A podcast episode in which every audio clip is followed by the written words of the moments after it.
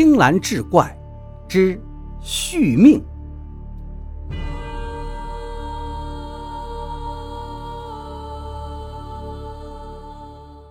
话说段老爷家的祖坟上裂了一个大口子，顺着裂缝里头还长出一只女人的手。虽说这手看上去一动不动，是个死物，却也是血肉饱满，与活人无异。而且自打这手伸出来，段老爷身上就出现了一件怪事儿：常人被太阳照着都有一个影子。可这位段老爷只要站在太阳底下，他身后的影子就是一堆，而且个个张牙舞爪，好像要把他生吞活剥了一样。正所谓万事有果必有因，这一切还得从一年前说起。提起这位段老爷，也算得上是位风云人物。年轻时在朝为官，任满后改行从商。凭着朝里的关系和凌厉的手段，挣下了一大片家业，富可敌国谈不上，但是周遭百里的人想要活命，那都得看他的心情。他膝下共有三儿四女，都已经婚嫁，三个儿子也都有了子嗣，称得上是父慈子孝，和乐天伦。按理说，段老爷活到这份上，已经是天大的福泽了。可忽然有这么一天，段老爷就开始闷闷不乐，茶饭不香，跟谁也不爱搭理，对什么事儿也提不起心劲儿。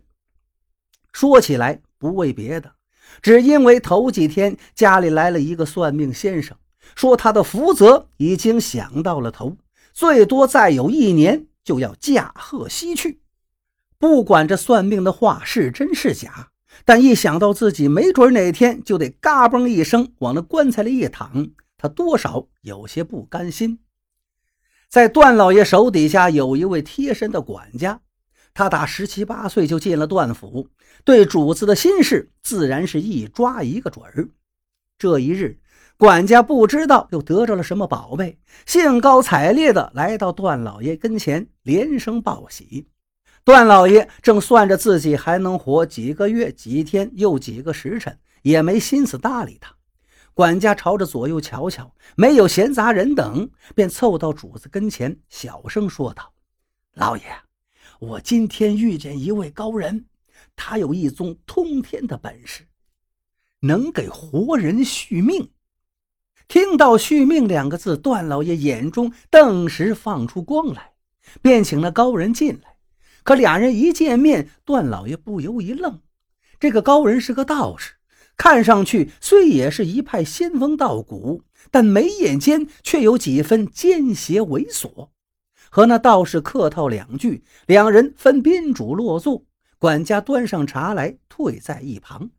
段老爷开门见山：“听我这家奴说，道爷有续命之功，可是当真？”那道士捻须回答。贫道少年时曾遇奇人传授这续命之法，虽不敢说精通，可也略晓一二。只不过，段老爷听到，老朽家中还算殷实，这酬劳自不会少了道爷。道士一听，连连摆手：“非也，非也！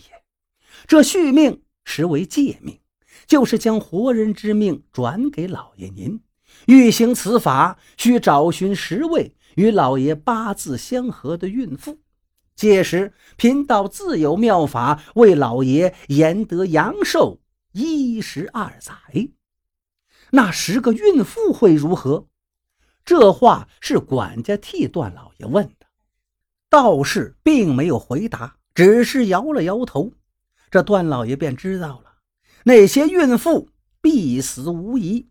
可他也只是犹豫了片刻，便低声嘱咐管家，让他去库房拨银万两，到周边省县去买十位孕妇。